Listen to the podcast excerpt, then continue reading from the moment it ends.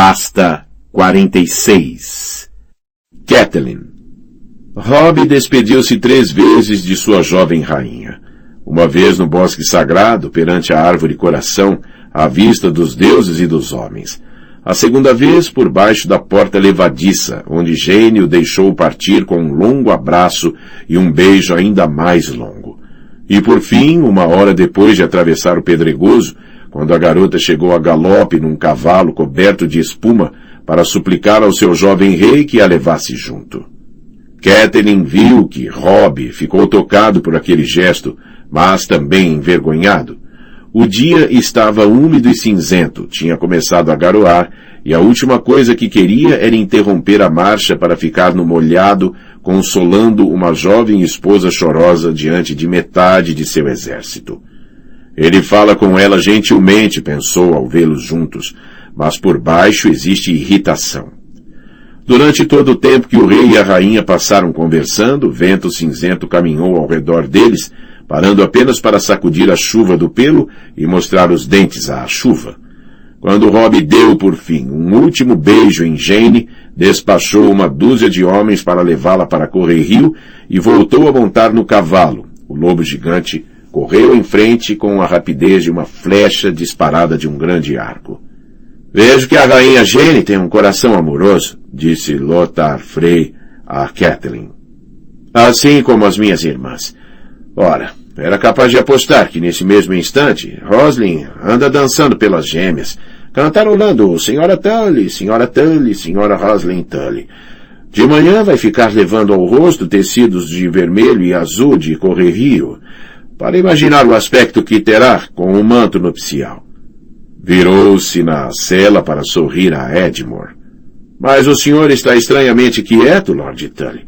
Pergunto a mim mesmo como o senhor se sente. Sinto algo bastante semelhante ao que senti no moinho de pedra logo antes de os berrantes de guerra soarem. Disse Edmure, só em parte brincando. Lothar soltou uma gargalhada bondosa. Rezemos para que o seu casamento termine de forma igualmente feliz, senhor. E que os deuses nos protejam se não terminar. Kathleen encostou os calcanhares no cavalo, deixando o irmão e Lotar coxo na companhia um do outro. Tinha sido ela quem insistiu para que Jane permanecesse em Correrio, enquanto Robbie preferiria mantê-la ao seu lado.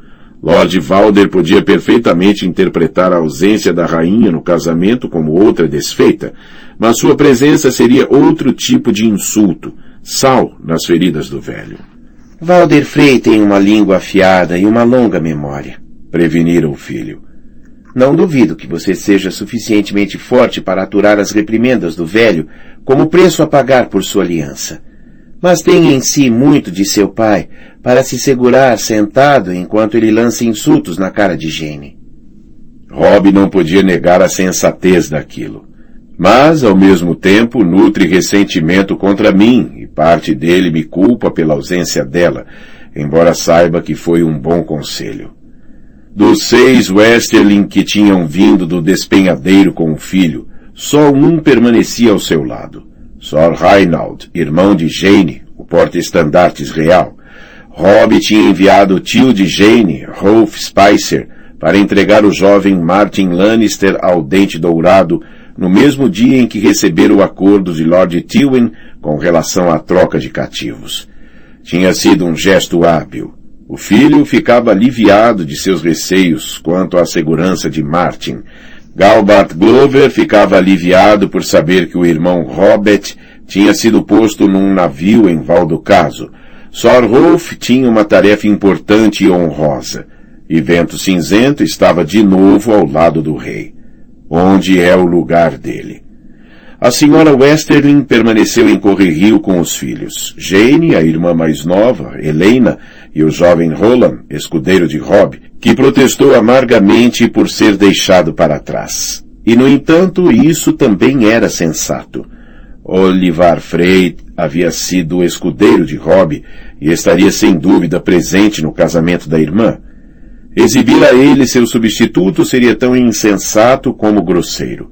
Quanto a Sor Reinald, era um alegre jovem cavaleiro que jurou que nenhum insulto de Walder Frey conseguiria provocá-lo. E rezemos para que só tenhamos de lidar com insultos.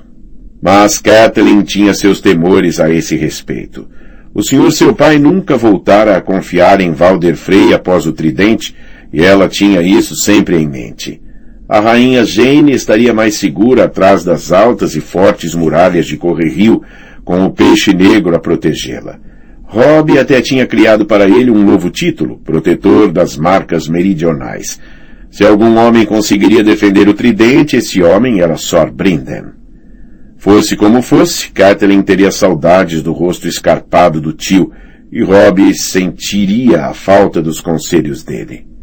Sor Brinden desempenhou um papel em todas as vitórias que o filho conquistara. Galbart Glover tomou seu lugar no comando dos batedores e da escolta dianteira. Um bom homem, leal e firme, mas sem o brilhantismo do peixe negro. Atrás da tela de batedores de Glover, a linha de marcha de Rob estendia-se por vários quilômetros. Grande John liderava a vanguarda. Kathleen viajava na coluna principal, rodeada por pesados cavalos de guerra com homens cobertos de aço sobre o dorso. Atrás vinha o comboio da bagagem, uma procissão de carroças carregadas de comida, forragem, material para acampar, presentes de casamento e os feridos que estavam fracos demais para caminhar, vigiados de perto por Sor Wendell Manderly e seus cavaleiros de Porto Branco.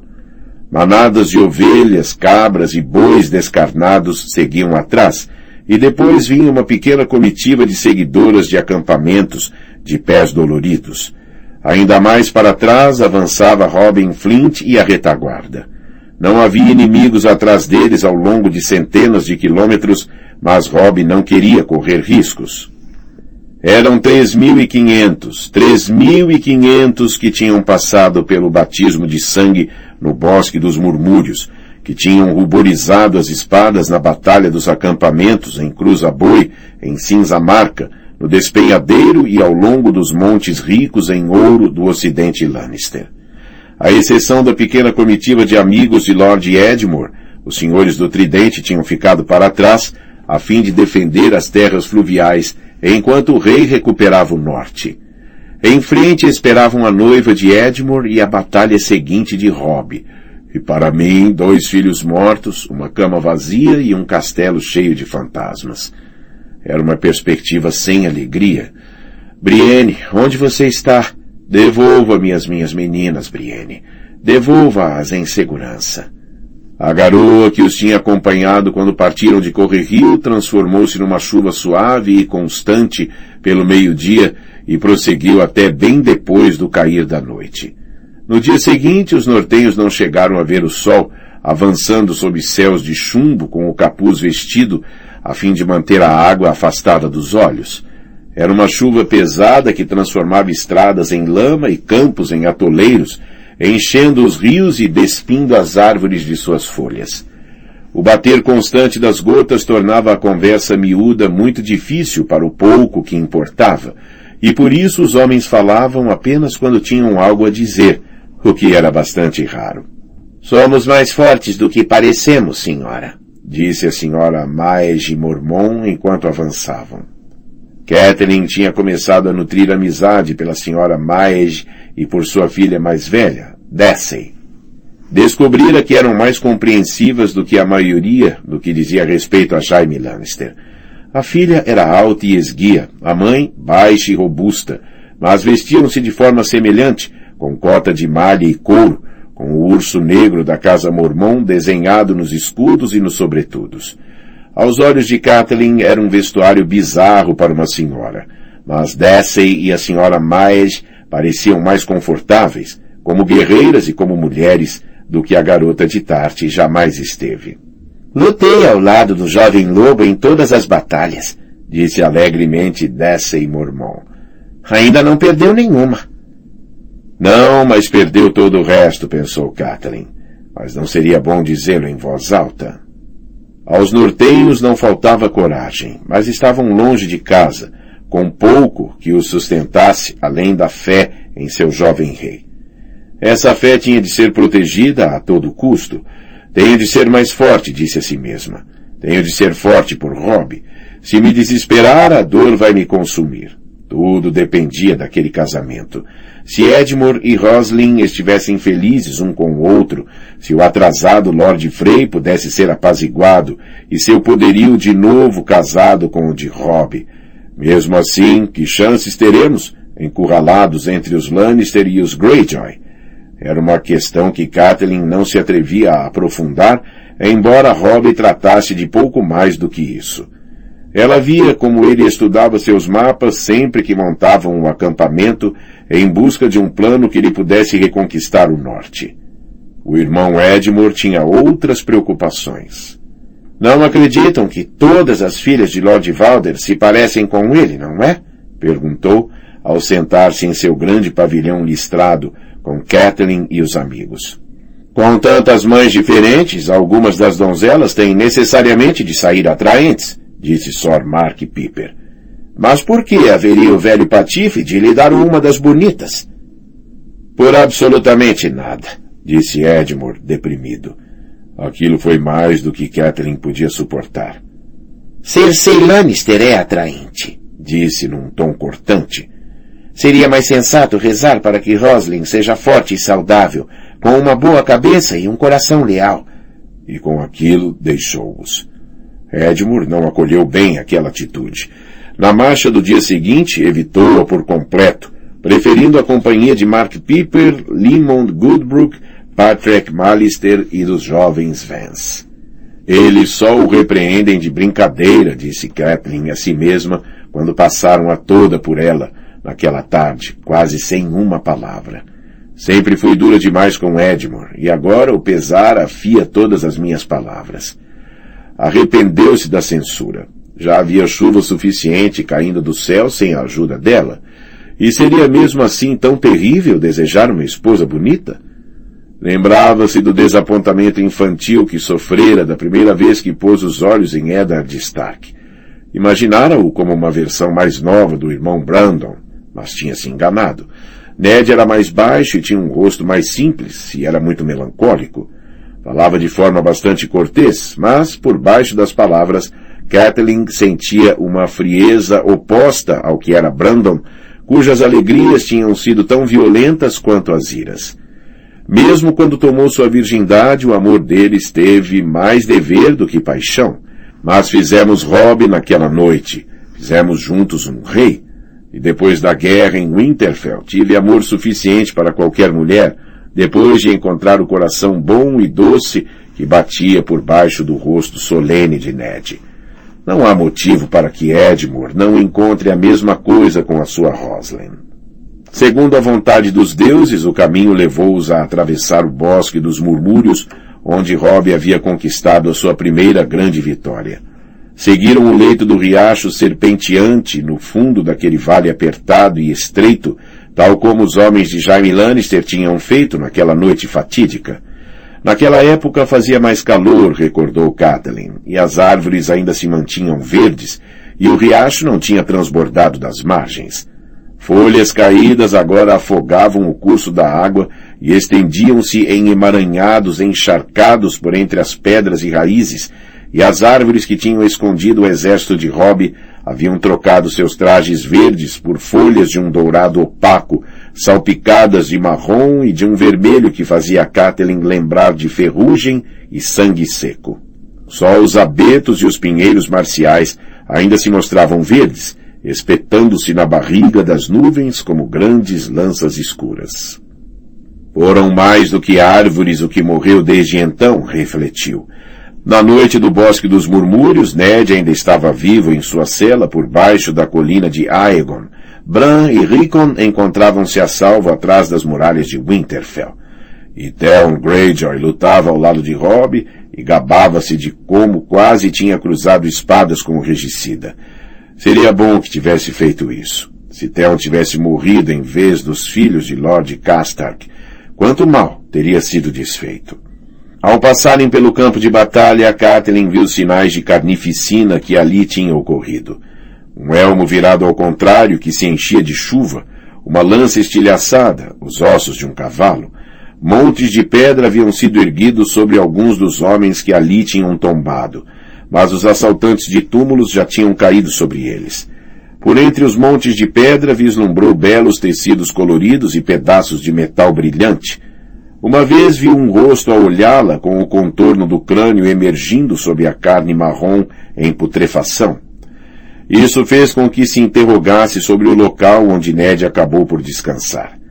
As irmãs silenciosas tinham levado seus ossos para o norte, escoltadas por Halle Smollen e uma pequena guarda de honra. Teria Ned conseguido chegar a Winterfell para ser enterrado ao lado do irmão Brandon nas criptas escuras sob o castelo? Ou teria a porta se fechado em Fosso Cailin antes de Hall e das irmãs conseguirem passar?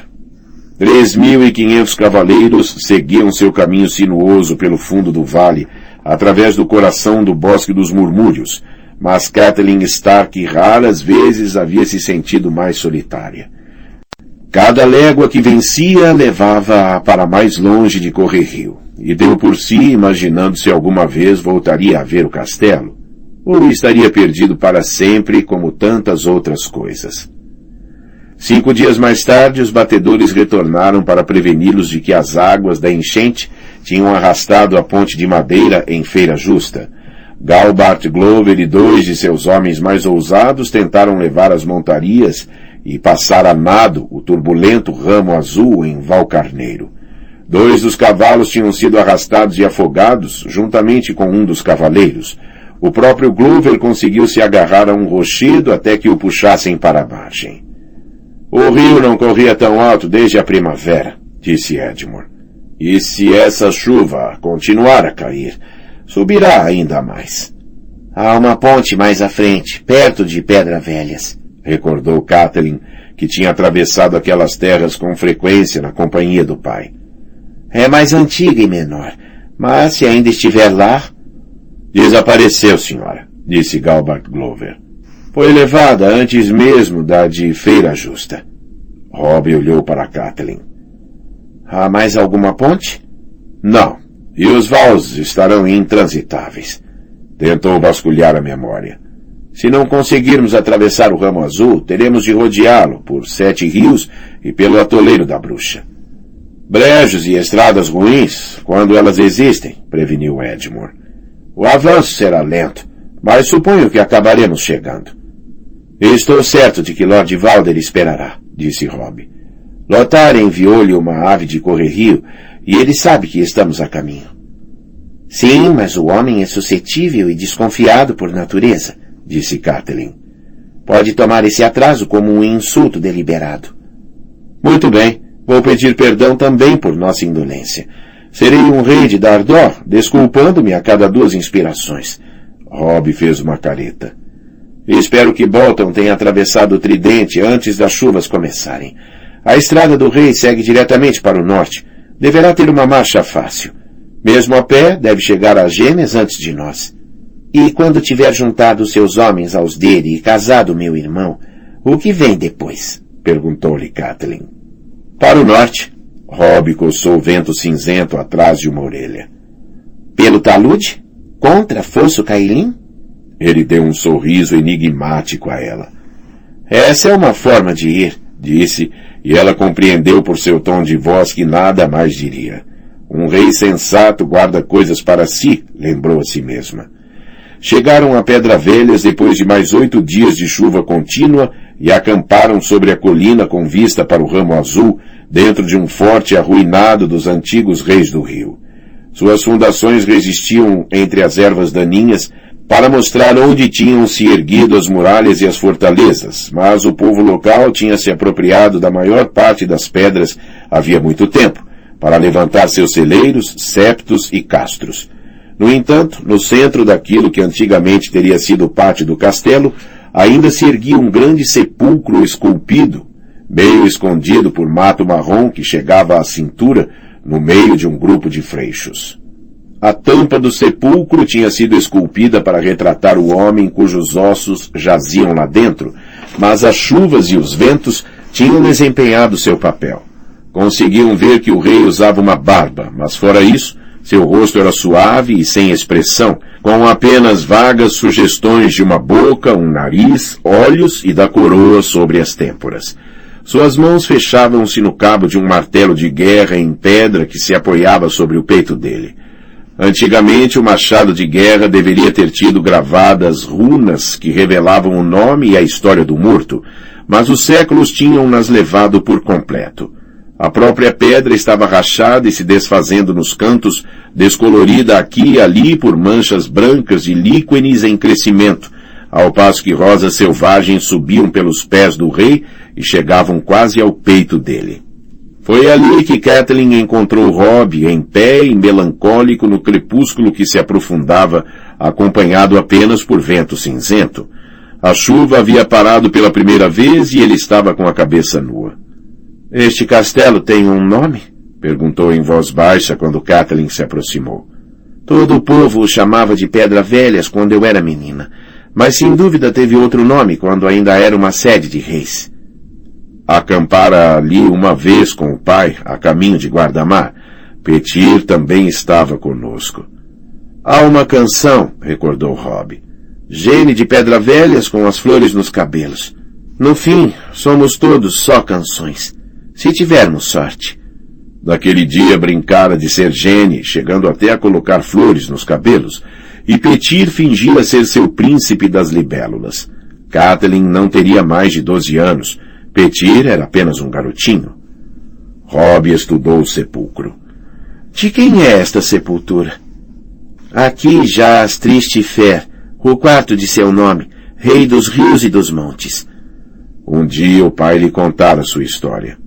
Governou do Tridente ao Gargalo, milhares de anos antes de Jenny e de seu príncipe, nos dias em que os reinos dos primeiros homens caíam um atrás do outro perante o avanço dos ândalos. Chamavam-no de Martelo da Justiça. Lutou uma centena de batalhas e venceu 99, ou pelo menos é isso que os cantores dizem. E quando levantou este castelo, era o mais forte de Westeros. Pousou uma mão no ombro do filho. Morreu em sua centésima batalha, quando sete reis ândalos juntaram forças contra ele. O quinto, Tristifer, não se comparava a ele, e em pouco tempo o reino estava perdido, e depois o castelo, e por fim a linhagem. Com Tristifer V morreu a casa Mud, que tinha governado as terras fluviais durante os mil anos anteriores à chegada dos ândalos. O herdeiro falhou com ele. Rob passou uma mão sobre a pedra áspera e desgastada. Tive esperança de deixar Jane esperando um bebê. Tentamos com bastante frequência, mas não tenho certeza. Nem sempre acontece na primeira vez. Embora tenha acontecido com você. Nem mesmo na centésima. É muito novo. Novo e um rei, disse ele. Um rei precisa ter um herdeiro. Se morrer em minha próxima batalha, o reino não pode morrer comigo. Pela lei, Sansa é a seguinte na linha de sucessão. Portanto, Winterfell e o Norte devem passar para ela. A boca dele comprimiu-se. Para ela e para o senhor seu esposo, Tyrion Lannister. Não posso permitir que isso aconteça. Não permitirei. Esse anão não pode nunca possuir o Norte. Não, concordou Catelyn. Tem de nomear outro herdeiro, até o momento em que Jane lhe dê um filho. Refletiu por um momento. O pai do seu pai não tinha irmãos, mas o pai dele tinha uma irmã que se casou com um filho mais novo de Lord Raimar Royce, do ramo menor da casa. Eles tiveram três filhas, todas as quais casaram com fidalgos do vale. Um Wainwood e um Corbray, com certeza. A mais nova pode ter sido um Templeton, mas... Mãe, havia certa rispidez no tom de Rob. Está se esquecendo. Meu pai teve quatro filhos homens. Kathleen não tinha se esquecido. Não quis encarar o fato, mas ali estava. Um Snow não é um Stark. John é mais Stark do que um fidalgo qualquer do vale, que nunca sequer pôs os olhos em Winterfell. John é um irmão da patrulha da noite, e jurou não tomar esposa nem possuir terras. Aqueles que vestem o negro servem para a vida. O mesmo acontece com os cavaleiros da guarda real. Isso não impediu os Lannister de arrancar o manto branco de Sor Barristan Selmy e de Sor Boros Blount quando deixaram de ter utilidade para eles. Se eu enviar à patrulha uma centena de homens para o lugar de John, aposto que vão encontrar alguma maneira de libertá-lo de seus votos. Ele está decidido a fazer isso. Kathleen sabia como o filho podia ser teimoso. Um bastardo não pode herdar. É verdade, a menos que seja legitimado por decreto real, disse Rob. Há mais precedente para isso do que para libertar um irmão juramentado de seus votos. Precedente, disse ela com amargura. Sim, Aegon IV legitimou todos os seus bastardos no leito de morte. E quanta dor, desgosto, guerra e assassinato nasceram daí. Sei que confia em John, mas pode confiar nos filhos dele? Ou nos filhos deles? Os pretendentes Blackfire atormentaram os Targaryen ao longo de cinco gerações, até que Barristan, o ousado, matou os últimos nos degraus. Se legitimar John, não há maneira de torná-lo bastardo de novo. Se ele se casar e tiver filhos, os filhos que você tiver com Jenny nunca estarão a salvo. John nunca faria mal a um filho meu. Tal como Theon Greyjoy nunca faria mal a Bran e Rickon. Vento cinzento saltou para cima da cripta do rei Tristifer, com os dentes à mostra. O rosto de Robb estava frio. Isso é tão cruel quanto injusto. John não é como Theon. Você reza para que não seja. Já pensou em suas irmãs? E os direitos delas? Concordo que não podemos permitir que o norte passe para o duende, mas e Arya? Por lei, ela vem depois de Sansa, sua própria irmã, legítima e morta. Ninguém viu ou ouviu falar de Arya desde que cortaram a cabeça do pai. Por que você mente para si mesma? Arya partiu, assim como Bran e Rickon, e matarão também Sansa assim que o anão conseguir dela um filho. João é o único irmão que me resta. Se eu morrer sem descendência, quero que ele me suceda como rei no norte. Tive a esperança de que apoiasse a minha escolha. Não posso, disse ela. Em tudo o mais, Rob. Em tudo. Mas não nessa... nessa loucura. Não me peça isso. Não tenho de pedir. Sou o rei. Rob virou-se e afastou-se com vento cinzento saltando de cima da tumba e pulando atrás dele. O que eu fiz? pensou Kathleen fatigadamente quando ficou sozinha junto do sepulcro de pedra de triste fé. Primeiro irrito Edmore e agora Rob. Mas tudo o que fiz foi dizer a verdade. Serão os homens tão frágeis que não consigam suportar ouvi-la? Podia ter chorado nesse momento se o céu não estivesse fazendo isso por ela. Tudo o que pôde fazer foi voltar à tenda e sentar-se lá, em silêncio. Nos dias que se seguiram, Rob esteve por todo lado, cavalgando à cabeça da vanguarda com o grande John, batendo terreno com vento cinzento, correndo para trás a fim de se juntar a Robin Flint e à retaguarda. Os homens diziam com orgulho que o jovem lobo era o primeiro a se levantar todas as madrugadas e o último a adormecer à noite, mas Kathleen perguntava a si mesma se ele dormia de todo. Está se tornando tão magro e esfomeado quanto seu lobo selvagem. Senhora, disse-lhe Maege Mormon certa manhã enquanto atravessavam uma chuva constante. Parece tão triste. Há algo errado? O senhor meu esposo está morto e o meu pai também. Dois de meus filhos foram assassinados, a minha filha foi dada a um anão sem fé para lhe dar à luz filhos nojentos. A minha outra filha está desaparecida e é provável que esteja morta. E o meu último filho e o meu único irmão estão ambos zangados comigo. O que é que pode haver de errado? No entanto, aquilo era mais verdade do que a senhora Maege gostaria de ouvir. Esta é uma chuva maligna, disse em vez da verdade. Sofremos muito e há mais perigos e desgostos adiante. Precisamos enfrentá-los com ousadia, com berrantes soando e estandartes tremulando cheios de bravura.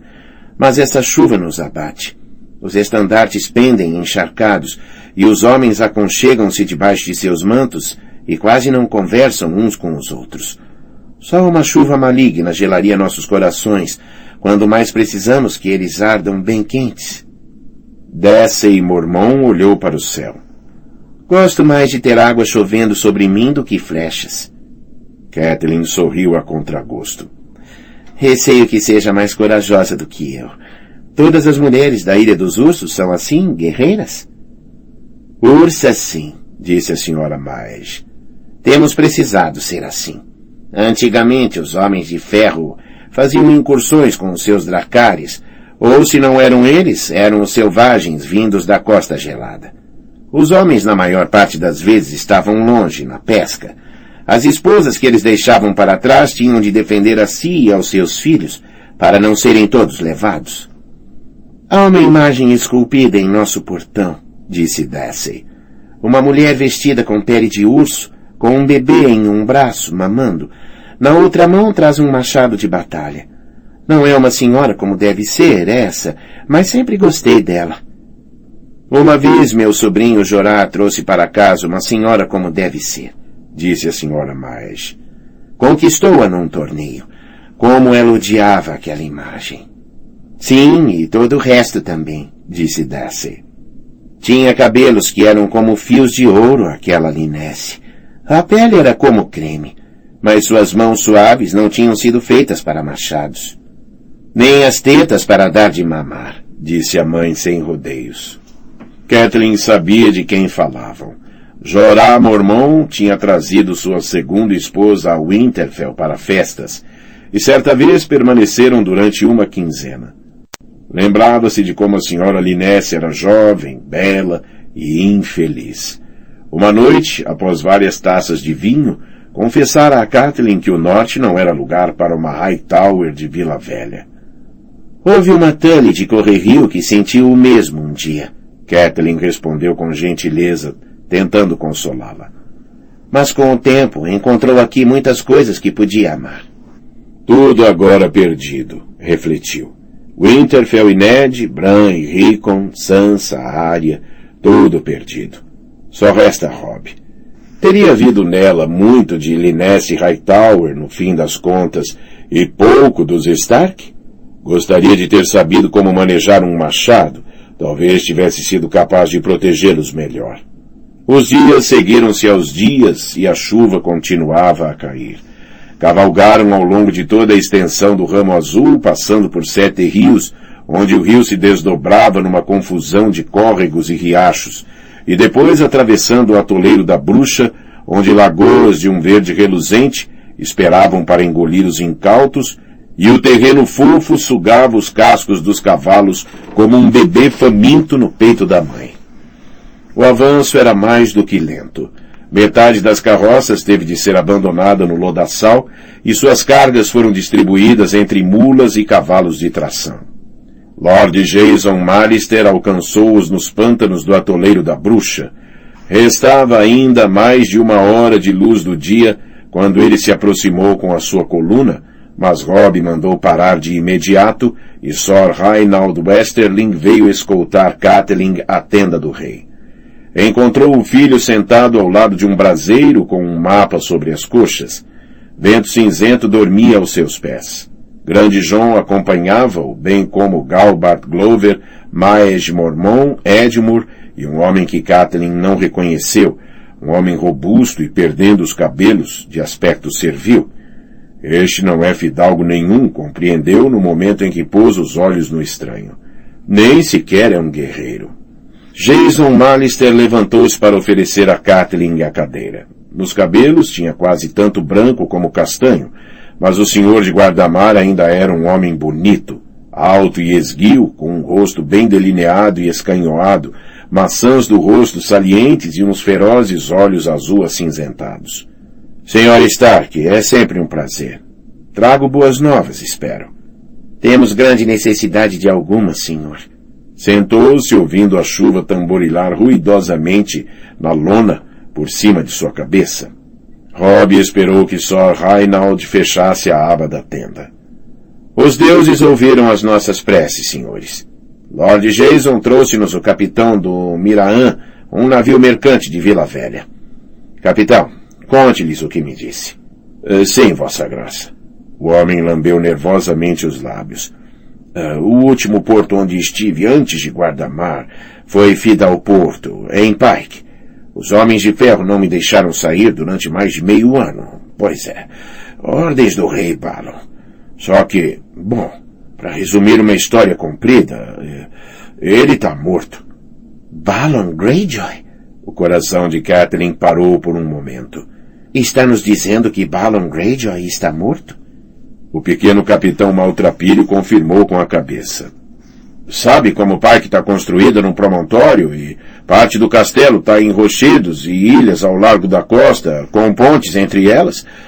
Bem, segundo me contaram em Figdal Porto, veio uma rajada de vento de oeste com chuva e trovões e o velho rei Balon estava atravessando uma das pontes quando o vento a pegou e, e fez a coisa em pedaços. Deu a costa dois dias depois, todo inchado e partido. Ouvi dizer que os caranguejos comeram seus olhos. Grande João soltou uma gargalhada. Caranguejos reais, espero eu, para jantar essa geleia real, hein? o capitão balançou afirmativamente a cabeça. É, sim, sim, mas isso não é tudo. Ah, não. Inclinou-se para a frente. O irmão voltou. Victorian? Perguntou Galbart Glover surpreso. Euron. Chamam-no de Olho de Corvo. Um pirata mais negro do que qualquer outro que tenha içado uma vela. Desapareceu há anos, mas mal Lord Balon tinha esfriado, lá estava ele, entrando em Fidalporto com o seu silêncio.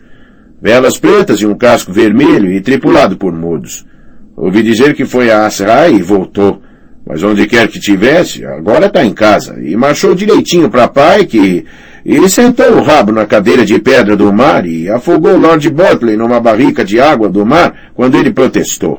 É, foi nessa hora que eu fugi de volta pro Miraã e insei âncora, esperando conseguir ir embora enquanto as coisas estivessem confusas. E foi o que fiz, e aqui estou.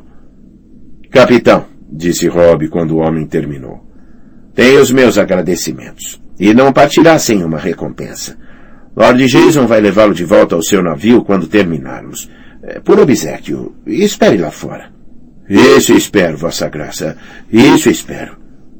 Assim que o homem saiu do pavilhão real, Grande João desatou a rir, mas Rob silenciou-o com um olhar.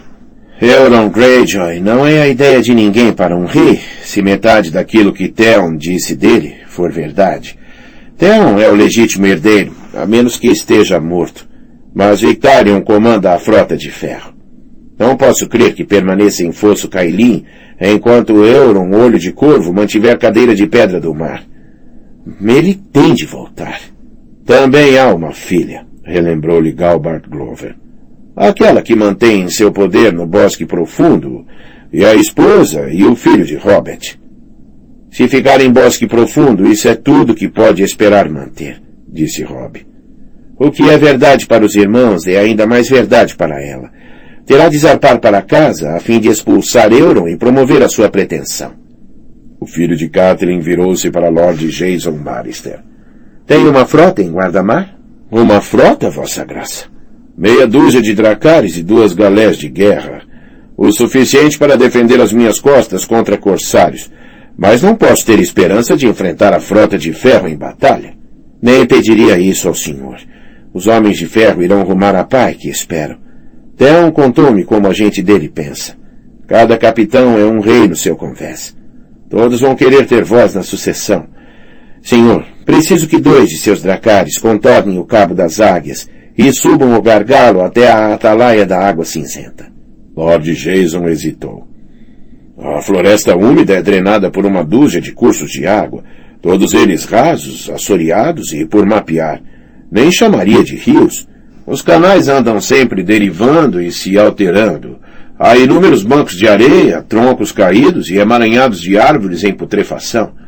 E a atalaia da água cinzenta desloca-se. Como os meus navios irão encontrá-la? Subam o rio exibindo o meu estandarte. Os cranogmanos vão encontrá-los. Quero dois navios para duplicar as chances de minha mensagem chegar a Howland Reed. A senhora Maege irá num deles, Galbart no segundo. Virou-se para os dois que tinha indicado. Levarão cartas para os meus senhores que permanecem no norte, mas todas as ordens nelas contidas serão falsas, para o caso de terem o azar de serem capturados.